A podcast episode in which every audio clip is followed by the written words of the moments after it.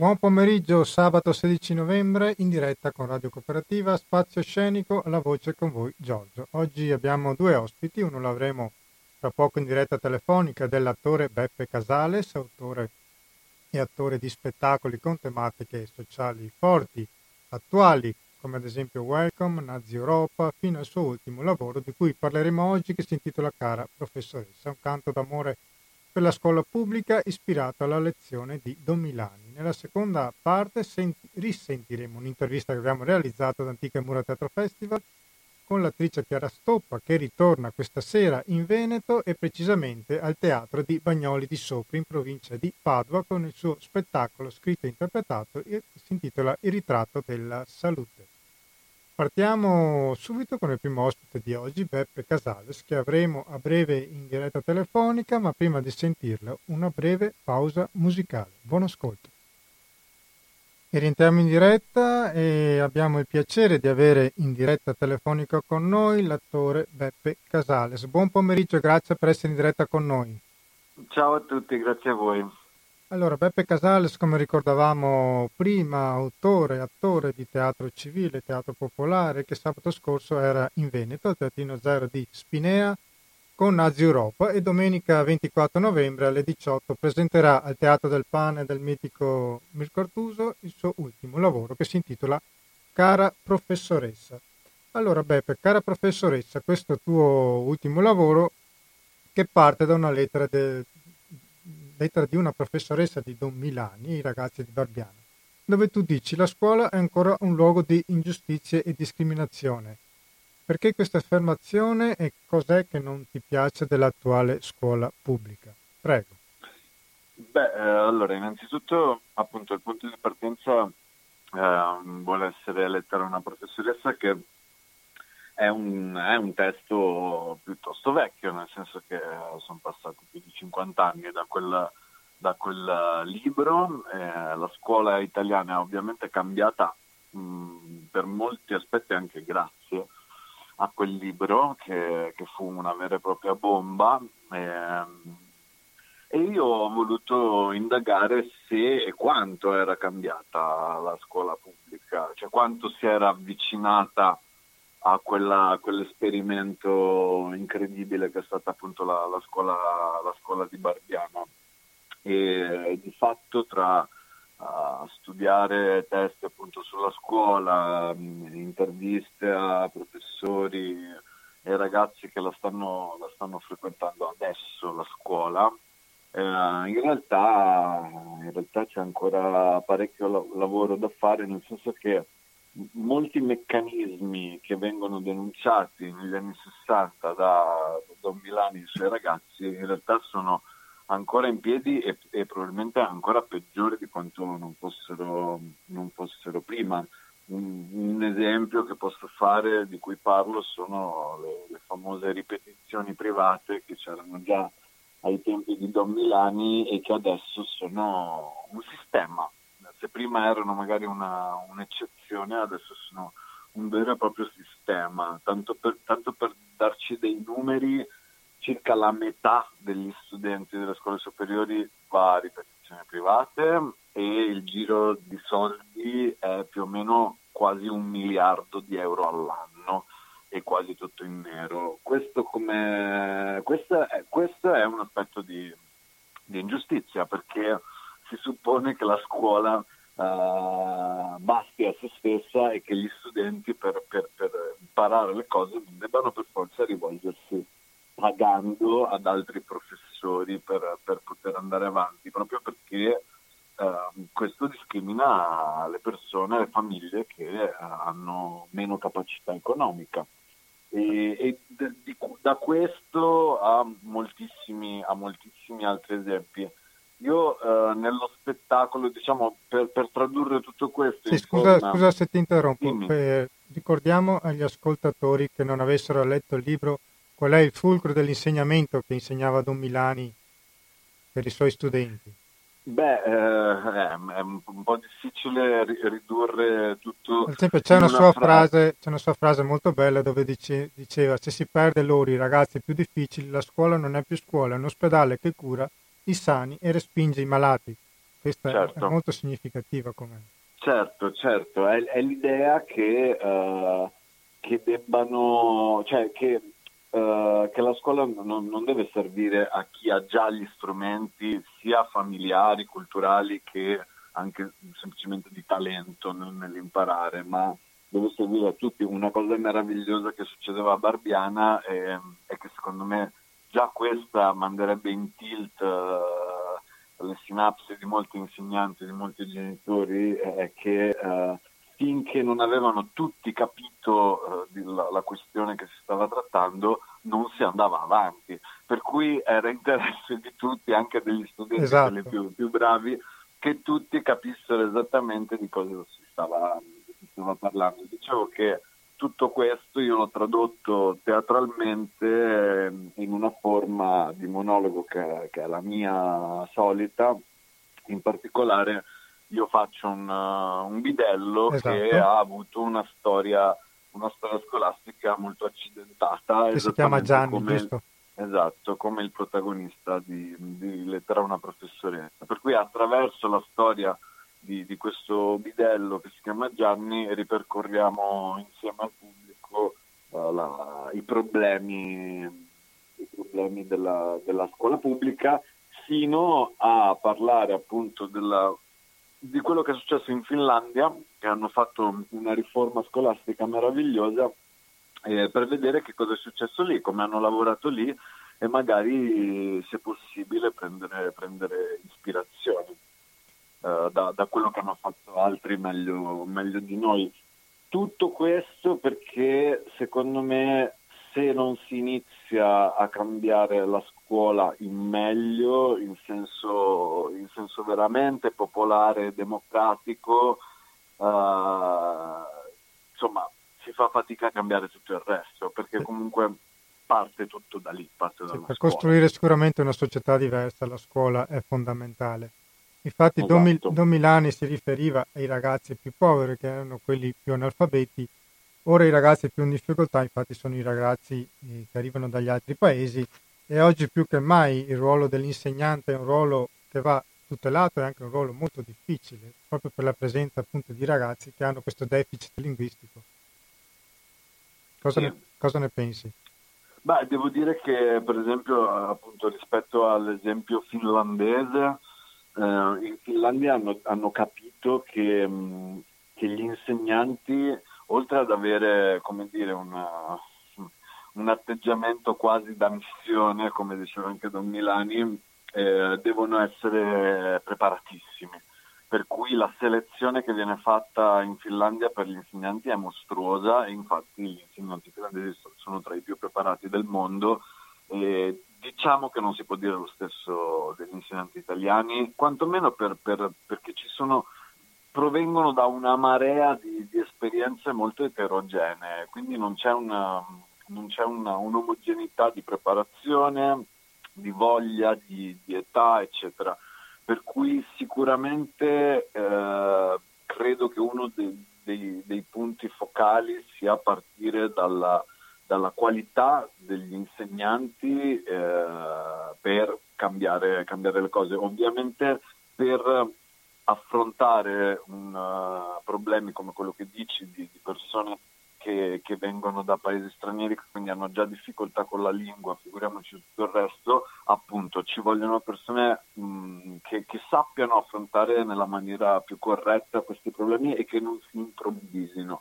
Una, una delle cose di cui parlo nello spettacolo è tutta la parte, diciamo, della, degli insegnanti di sostegno, e quindi di, di persone, di ragazzini che hanno, che hanno dei bisogni speciali rispetto ad altri. La, la situazione italiana, pur essendoci una legge apposta, è drammatica, perché la maggioranza degli insegnanti di sostegno non sono insegnanti specializzati.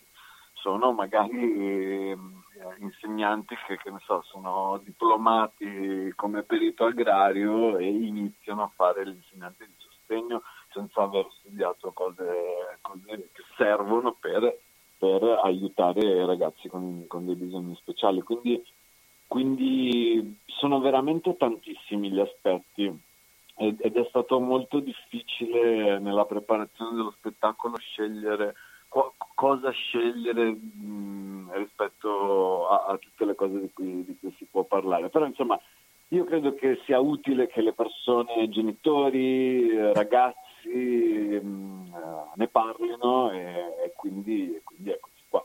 Anche per fermare tanti fenomeni come stanno crescendo, ad esempio il bullismo, sicuramente sì, un, sì. Fe- un fenomeno che, che va controllato. Ma il fatto che tu hai scelto di portare in scena un bidello, il bidello in effetti è una figura che, che è anche riferimento sia per gli insegnanti che per gli studenti, a pensarci certo. bene. Certo, è una, è una specie di custode della scuola, è una persona a metà un po', no? tra, tra gli studenti e gli insegnanti. Nella mia personale esperienza scolastica... E com'era Beppe Casales studente? Visto che lei... pessimo, pessimo, pessimo studente. Uh, no, no, eh, ovviamente nello spettacolo ci sono anche riferimenti, riferimenti personali, eh, ma è stato, è stato un bel viaggio, nel senso che... Anche di ricordi allora? Ma certo, perché comunque la, la scuola è un periodo fondamentale per la vita di, di ognuno di noi, che, che sia... Che sia ehm, sia in peggio che in meglio, nel senso sia, sia per le cose buone che per le cose cattive... Eh, impariamo tantissime cose lì su, e, e, e quasi più come stare al mondo che, che appunto per le nozioni che poi, che poi impariamo. È una, una scuola in, in, qualunque, in qualunque senso, per cui insomma speriamo che ci sia un po' di gente al Teatro del Pane il ventiquattro, quindi che, che ne parliamo insieme, insomma, che, che viviamo queste cose insieme. Una cosa, infatti, perché io sono tuo coetaneo, una cosa che mi ha fatto riflettere della scuola quando appunto ci andavo io, una mancanza era, l'ho trovata anche in, nei programmi scolastici, perché ad esempio adesso finalmente è stata reintrodotta l'educazione civica, che secondo me è una cosa positiva, ma anche il fatto che non si affronti storicamente la storia dal dopoguerra ad oggi, credo sia anche comunque una mancanza. Almeno... Beh, adesso, adesso credo che sia un po' più un po' più facile, che ai tempi nostri è vero ci si fermava praticamente alla seconda guerra mondiale, adesso Adesso credo che vadano, che vadano un po' più avanti. Un po' più oltre. Sì, sì, sì. Allora, eh, ma parliamo anche dei tuoi lavori precedenti, da Nazi Europa a Welcome, che il primo dicembre sarà ai Carichi Sospesi, ricordiamo qui a Padova. Eh, ti preoccupano questa ondata di violenza che sta in qualche modo aumentando dagli slogan? Penso anche eh, nei confronti di una persona come Liliana Segre, una delle ultime testimoni di quell'orrore che era il nazifascismo, ed è costretta ad aggirare con la scorta. Li stiamo sottovalutando questi segnali oppure co- come, come la pensi tu? Ma eh, ovviamente mi preoccupa e um, penso che no, non so se si tratta di sottovalutazione. Uh, uh, sicuramente uh, diciamo le destre hanno fatto un ottimo lavoro in questi anni e e probabilmente soprattutto la sinistra a livello istituzionale non era assolutamente preparata e non ha fatto, dal mio punto di vista, quasi niente per, per, per diciamo, controbattere, per, per, per, per, per proporre proposte um, alternative, visioni alternative appunto di, del modo di, di vivere.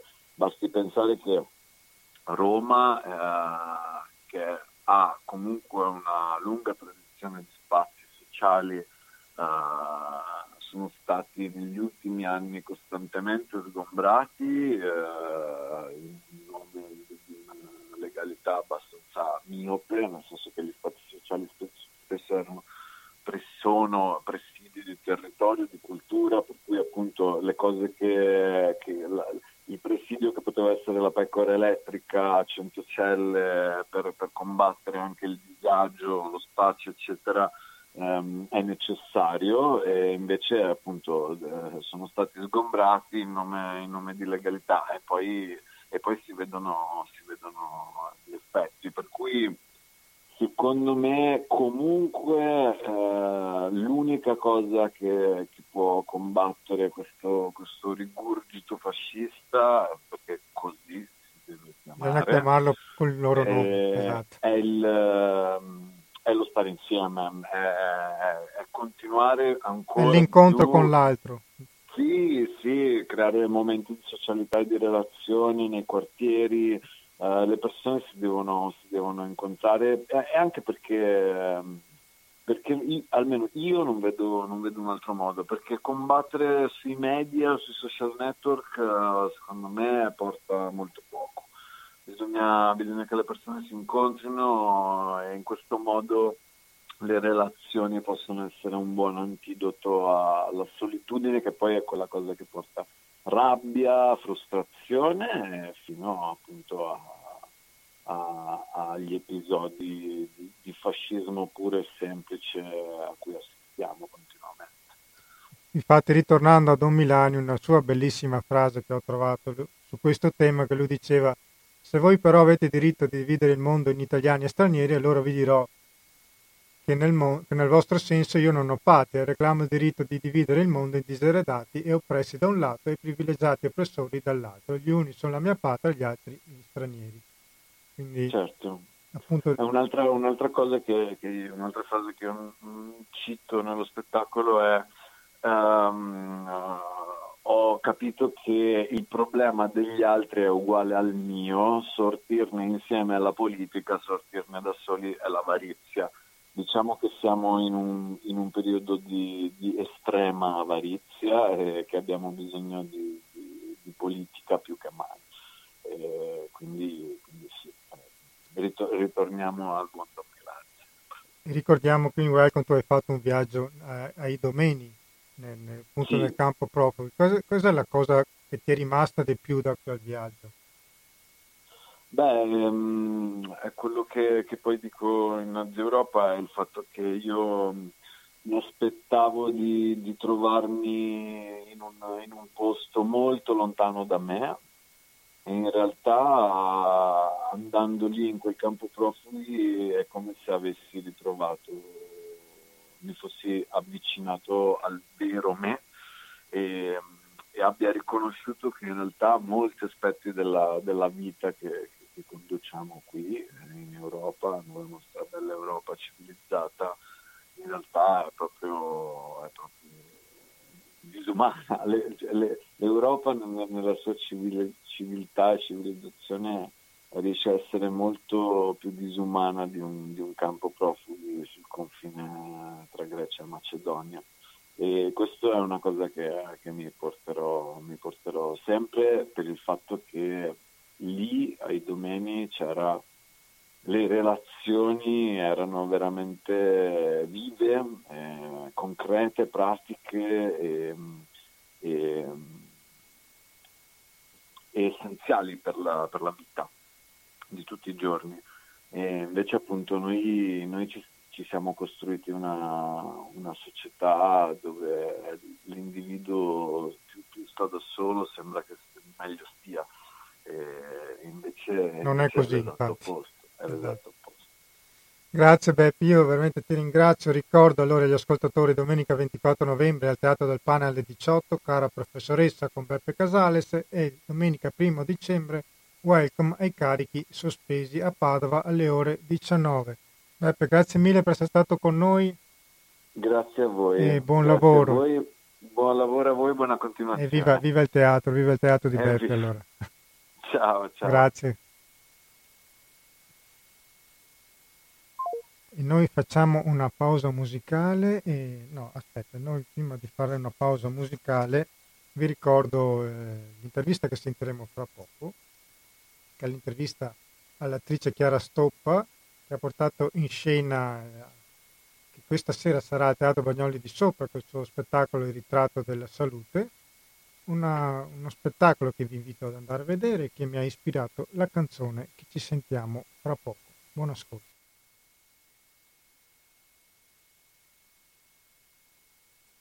E questa era Sono Corpo di Giulio Casale. Rientriamo in diretta e vi ricordo appunto, come dicevo prima, questa sera al Teatro Bagnoli di Sopra andrà in scena Il ritratto della salute dell'attrice Chiara Stoppa, che ha avuto il piacere di vedere, conoscere, Chiara intervistare l'estate scorsa nel mitico Antica Mura Teatro Festival organizzato da Teatro Bresci. Uno spettacolo personale, una storia personale, emozionante, ironico sulla capacità appunto di ridere delle proprie debolezze, di prendere forza de- e coscienza della propria malattia, la lucidità di saper ascoltare appunto il proprio corpo, riprendendone possesso e avviandosi così sul cammino della guarigione. Uno bellissimo lavoro questa sera appunto al Teatro del Bagnoli di Sopra, e noi appunto ci risentiamo l'intervista fatta a Chiara Stoppa sullo spettacolo Il ritratto della salute. A fra poco. Ascoltatori di Radio Cooperativa, siamo, in compagn- siamo alla quarta serata che chiude Antica Mura Teatro Festival in compagnia di Chiara Stoppa, diplomata, attrice diplomata al Piccolo Teatro di Milano, lavora con, con la compagnia Atir, Atir, Atir. Atir. E questa sera sarà in scena con lo spettacolo Il ritratto della salute, anche tra poco, tra, tra un'oretta circa. Se riesco a riprendere un po' di sali minerali. Di sbaltire la tensione. Beh, hai cenato, sei a posto, quindi... A posto. Parte il caldo di oggi, tremendo. Allora, eh, questo è uno spettacolo che ha già un, qualche anno, giusto? Sì. Infatti io l'avevo sentito, come ti dicevo, ti ho scritto ancora nel duemilaquattordici... per un'intervista, infatti finalmente riesco anche a vederlo. È uno spettacolo che affronta un tema forte, delicato, personale, uno spettacolo tuo personale, anche personalmente mi incuriosisce vederlo perché anch'io ho avuto in famiglia mia mamma che era malata di tumore quando era adolescente, purtroppo poi è mancata, e quindi mi interessava anche sentire la, la, la tua esperienza.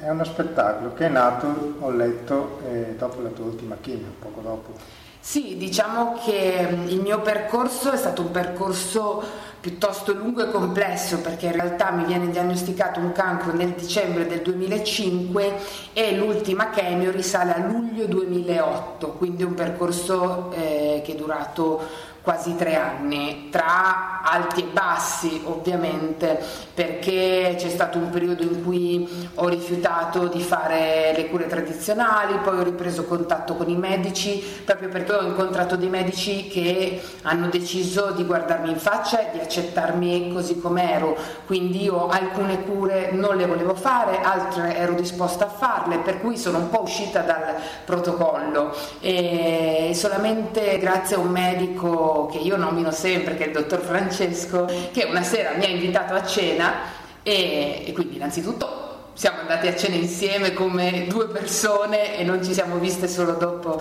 cioè dietro a una scrivania. E in questa cena abbiamo chiacchierato, lui mi ha chiesto chi ero, cosa volevo, perché rifiutavo alcune... alcune diciamo pratiche della medicina tradizionale. Abbiamo chiacchierato lungamente e alla fine di questa cena io chiesi al dottor Francesco perché eh, ci si ammala di tumore, e lui mi disse non lo so. E di fronte a questa risposta io ho visto un medico eh, pieno di domande, di dubbi, come qualsiasi altro essere umano, e, e lì mi sono fidata di lui. Eh, non era un, un medico pieno di risposte, di risposte spesso appunto eh, attraverso protocolli o pratiche, e si metteva in gioco con me, eh, per cui ho riniziato un mio percorso, insomma. E nel duemilaotto appunto ho fatto l'ultima chemio. Lo spettacolo nasce nel duemiladieci, in realtà. Ho dovuto prendere un pochino di distanza, o meglio, lo spettacolo nasce proprio ai tavolini di un bar, nasce sulle panchine di un parco, perché inizialmente tantissime persone che erano malate, o amici di persone malate, o parenti di persone malate, mi chiamavano per chiedermi che cosa avevo fatto per essere guarita, perché comunque il mio caso era un caso disperato, e io molte volte mi sono ritrovata a dire io non lo so qual è la soluzione, non ce l'ho una soluzione, ti posso raccontare che cosa ho fatto io, se raccontandoti la mia storia ti si accende qualcosa, mm, ti si accende un pensiero, un altro modo di vedere la malattia, ben venga. Quindi queste persone che mi ascoltavano non si alzavano da quel tavolino del bar con una soluzione in mano, però si alzavano con una speranza, per cui da lì ho iniziato a pensare forse questa storia ha qualcosa che può essere universale. Sono un'attrice, per cui la posso raccontare in un in un teatro, che cosa si fa in un teatro se non raccontare delle storie? Quindi questa grazie... la conoscevo anche molto bene. Esatto, questa, questa storia la conoscevo bene, però andava scritta, perché comunque in teatro si recita un copione. Sì, è un'opera cui... artistica. Esatto, per cui mi sono messa insieme a Mattia Fabris, che è un altro attore della compagnia Atir, che ama scrivere, ci siamo messi insieme a pensare che cosa si poteva raccontare, in che maniera raccontarla. Forse la maniera c'era già, perché io la raccontavo già. Eh, però andava scelto, andavano scelti i passaggi, insomma eh, ci siamo chiesti come renderla universale, e sicuramente abbiamo capito che per renderla universale bisognava renderla molto privata, per cui nel momento in cui io descrivevo nel dettaglio il rapporto con mia madre, ecco che tutti i malati eh, o comunque i pazienti o comunque tutti quelli che facevano questo percorso di guarigione riconoscevano il rapporto con la propria madre. Più io descrivevo nel dettaglio eh, un medico, più tutti vedevano quel medico come universale. Questa è stata una, una grande scoperta per me che faccio teatro, ovviamente. Più entri nel personale, più più parli a tutti. Lo spettacolo è molto ironico, ho letto. Decisamente. Spero di farti ridere, insomma. Sì, non so. La... Infatti ho letto che anche tu racconti vari momenti de- de- della malattia, anche come hai, hai avvertito tua mamma, giusto? Certo. Sì, diciamo che mia mamma è un personaggio ti fondamentale. Dei vari episodi di come potevi fare la, la chiamata. Esatto, sì, poi eh, ovviamente ehm, di questa, d- diciamo, del ritratto della salute esistono due versioni, una è la versione teatrale e una è la versione del libro, perché che è uscito dopo, eh, proprio nel momento in cui pensavo di dover abbandonare questa storia, perché comunque avevo fatto un tot di date, avevo un tot di anni, eh, casualmente mi ha chiamato una persona della Mondadori che mi ha chiesto di farlo diventare un libro. Allora sempre eh, appunto... C'è questa sera anche il libro? No, non c'è questa sera il libro, okay. Però si trova facilmente perché è edito da Mondadori, quindi insomma... Lo si può trovare nei vari... Ok. Ah, so che del libro anche Franca Valeri ti aveva... Sì, eh, Franca Valeri è stata fondamentalmente la persona che mi ha spinto a farlo diventare un vero e proprio spettacolo, perché la primissima volta che io eh, lo misi in scena, che era maggio del duemiladieci, eh, lo misi in scena all'interno di un festival fatto al Teatro Ringhiera, che è il teatro di Milano che fino a due anni fa era gestito dalla compagnia Atir, in una sorta di lettura pubblica per gli amici, anche un po' per scoprire che effetto faceva. Eh, dopodiché mi ritrovai dopo qualche mese in una mh, stanza d'albergo con Franca Valeri, che avevo conosciuto qualche anno prima proprio in uno spettacolo, eh, e le dissi: senti Franca, ti leggo una cosa, dimmi cosa ne pensi. E io mi ricordo che, che Franca mi ascoltò e disse alla fine: ah, questo sì che è teatro. E quindi lei spinse tantissimo e disse: devi assolutamente imparare la memoria, devi assolutamente metterlo in scena, e, e quindi nel gennaio del duemilaundici, diciamo, ufficialmente abbiamo debuttato in un teatro a Roma. E da lì poi... L'hai portato un po' ovunque? L'ho portato abbastanza ovunque, nel senso che questa sera è la centonovantunesima replica. Uh, devo dire che è sempre un po' difficile, tra virgolette, venderlo quando le persone non lo vedono, per cui paradossalmente a Padova o nei dintorni di Padova ci sono stata spesso, perché basta che una persona tra il pubblico lo veda, che va mh, dall'assessore amico o in, dall'associazione o nella scuola, che dice: ho visto uno spettacolo, fidatevi di me, e vengo richiamata. Venderla a scatola chiusa, purtroppo mh, ci sono dei pregiudizi sulla malattia, per cui ci sono alcune zone d'Italia in cui vado molto proprio grazie al passaparola degli spettatori, altre zone in cui vado di meno, ma un po'. Poi i ragazzi di Bresci come sei venuta a contatto? Li conoscevi? Conoscevi il festival? Conoscevo, allora mi hanno chiamato loro la prima volta l'anno scorso, poi non eravamo riusciti a incastrare la data. Beh, innanzitutto abbiamo degli amici in comune. Visto un po' fuori, cioè, Sarà, sarà molto bello. È molto bello. È molto bello. Ci sarà tantissima gente. Eh, speriamo, dai. No, no, questo è un festival molto, molto frequentato. Bene, sono contenta. Eh, sì, beh, amici in comune. Fondamentalmente, ah, okay. Sì, perché sai, nel mondo del teatro. Eh, infatti, sono attori anche loro. Quindi... È ben facile ah. avere amici in comune. Fatto, a parte il titolo che è bello, comunque, Il ritratto della salute. Che non nomino mai in tutto lo spettacolo, esiste ah. solo il titolo. Se vuoi ti posso svelare il motivo per cui l'ho chiamato Il ritratto della salute, perché una volta ehm, sono entrata da, a fare una visita in, con un medico che non mi conosceva, per cui sono entrata, ho portato la cartella clinica e prima di leggere la cartella clinica mi guarda e mi dice eh, signorina, ma lei è il ritratto della salute. Poi inizio a leggere la cartella clinica e inizio a fare ah, mm. Ah beh insomma, no beh, ah, hai fatto anche quello, eh no, mm. eh. Per cui improvvisamente ha visto tutta la mia situazione, ha detto mm, forse non sei esattamente il ritratto della salute, però questa cosa me la ricordo come una cosa molto buffa, mm, anche perché in realtà io ero pelata, cioè non ero proprio il ritratto della salute, però va bene, per cui insomma non ho avuto dubbi, prima dello spettacolo è nato sicuramente il titolo. La cosa bella che tu hai detto è che eh, la malattia non, non ha cambiato la tua persona, ti ha reso forse più consapevole e forse sono magari forse le persone attorno che in certi momenti forse cambiano. Durante la malattia? Ma, forse quelli che ti stanno più vicino. Beh, tendenzialmente si ha molta paura della malattia, per cui io personalmente ehm, ho capito eh, chi erano. Non, non mi piace dire dei veri amici, perché anche chi si è allontanato era un vero amico, però gli amici durante la malattia scopri gli amici che ti possono stare accanto.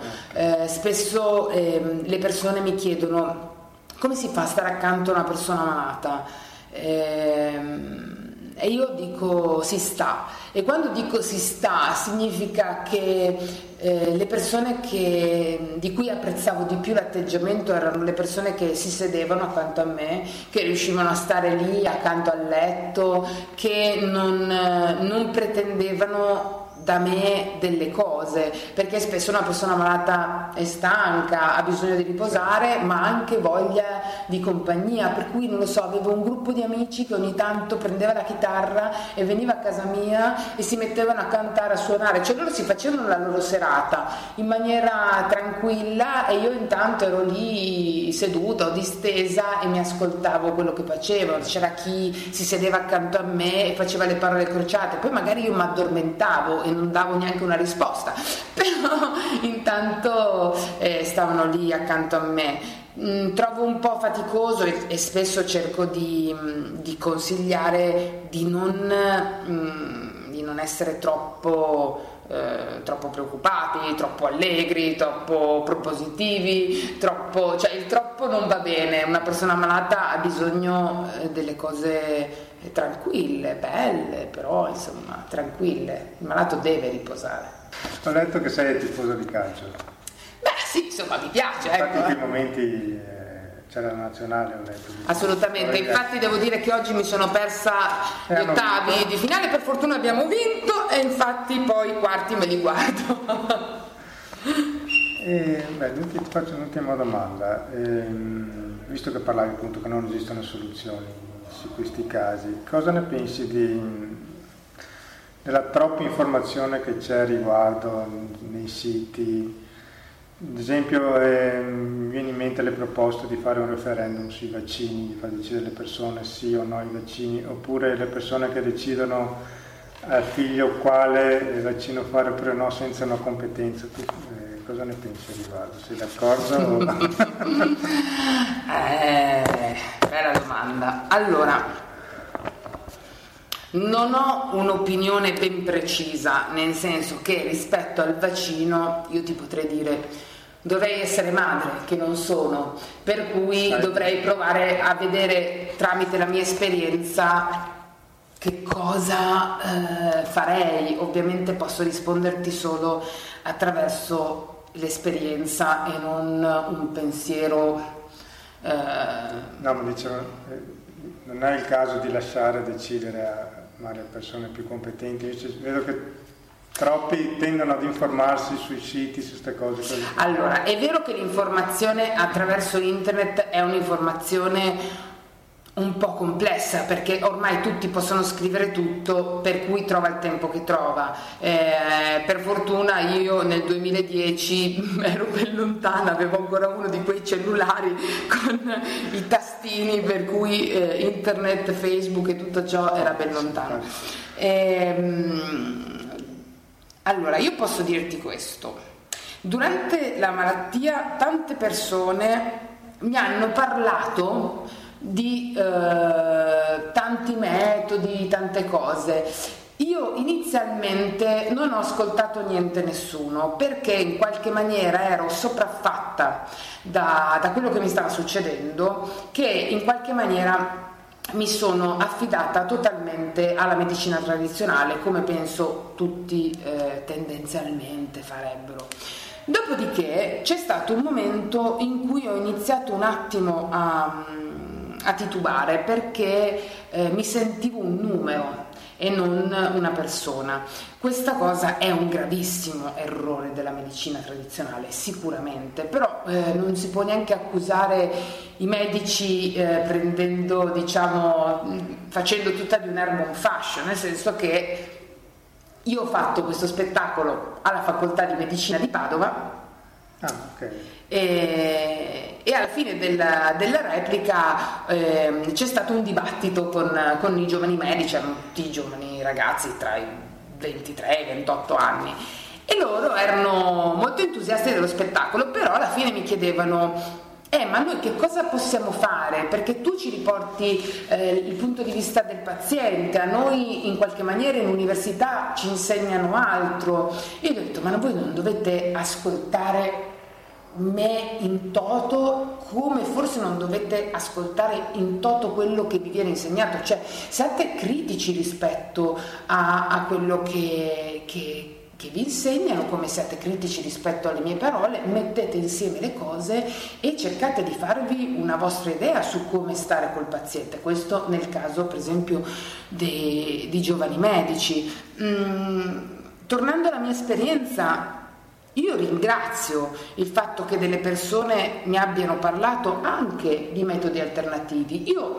non mi sono Ehm, curata solo attraverso i metodi alternativi, non mi sono curata solo attraverso la medicina tradizionale. Sicuramente ho avuto la fortuna di riuscire a mettere insieme eh, le informazioni che avevo e di trovare una mia strada. Quello che io dichiaro è che non c'è una strada giusta, per cui io non sono pro un metodo o pro un altro, non sono contro un metodo o contro un altro. Spesso quando mi incontro con delle persone malate che mi chiedono personalmente qualcosa, io dico sempre: se tu credi fermamente nella medicina tradizionale, fallo.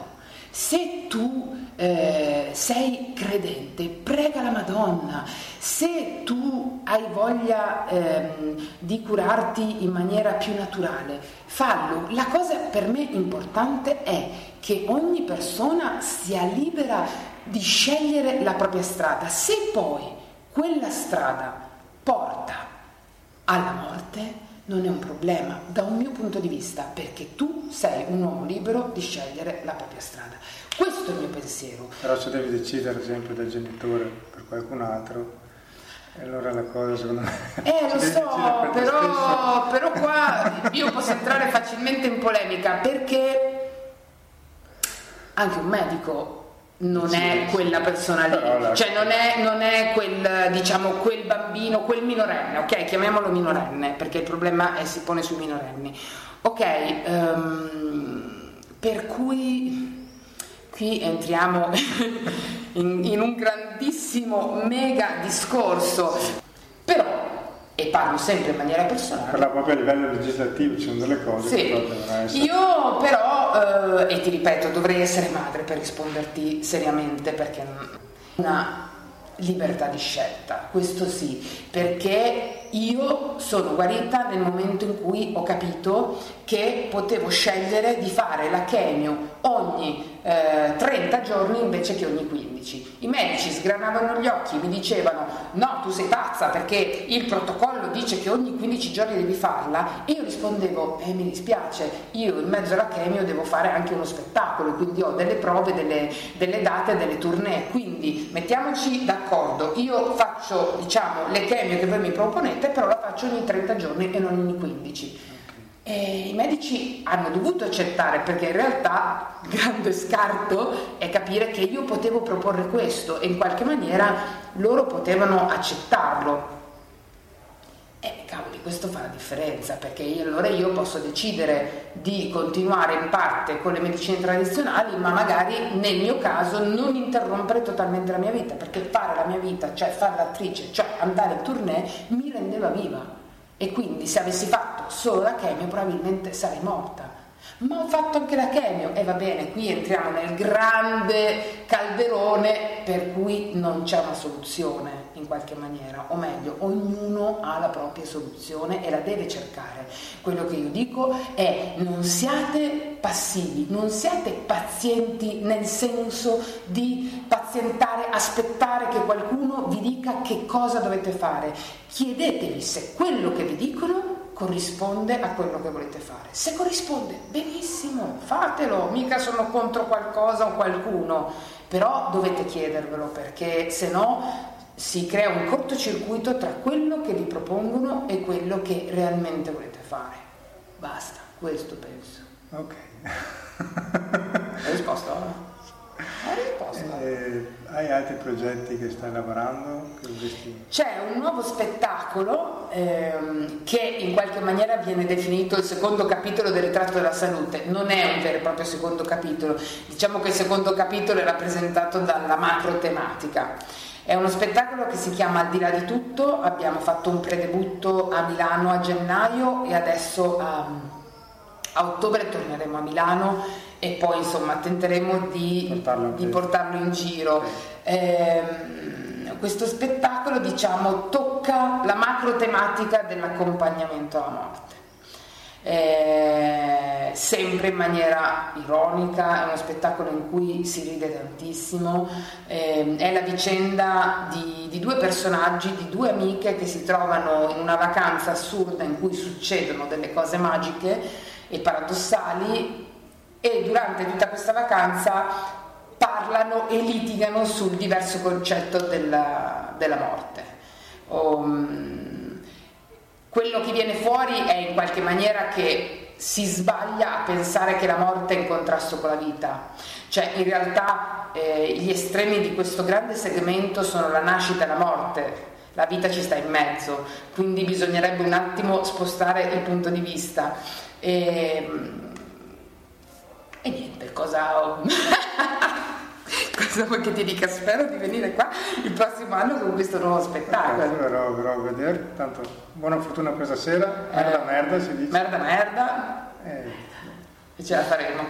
quaranta gradi all'ombra. Grazie mille Chiara. E questa era l'attrice Chiara Stoppa, che questa sera sabato sedici novembre sarà in scena con il Ritratto della Salute al Teatro di Bagnoli di Sopra, in provincia di Padova. Noi facciamo una breve pausa musicale con la nuova canzone di Erika Ardemagni in arte Lucia Miller e rientriamo per il finale. Buon ascolto.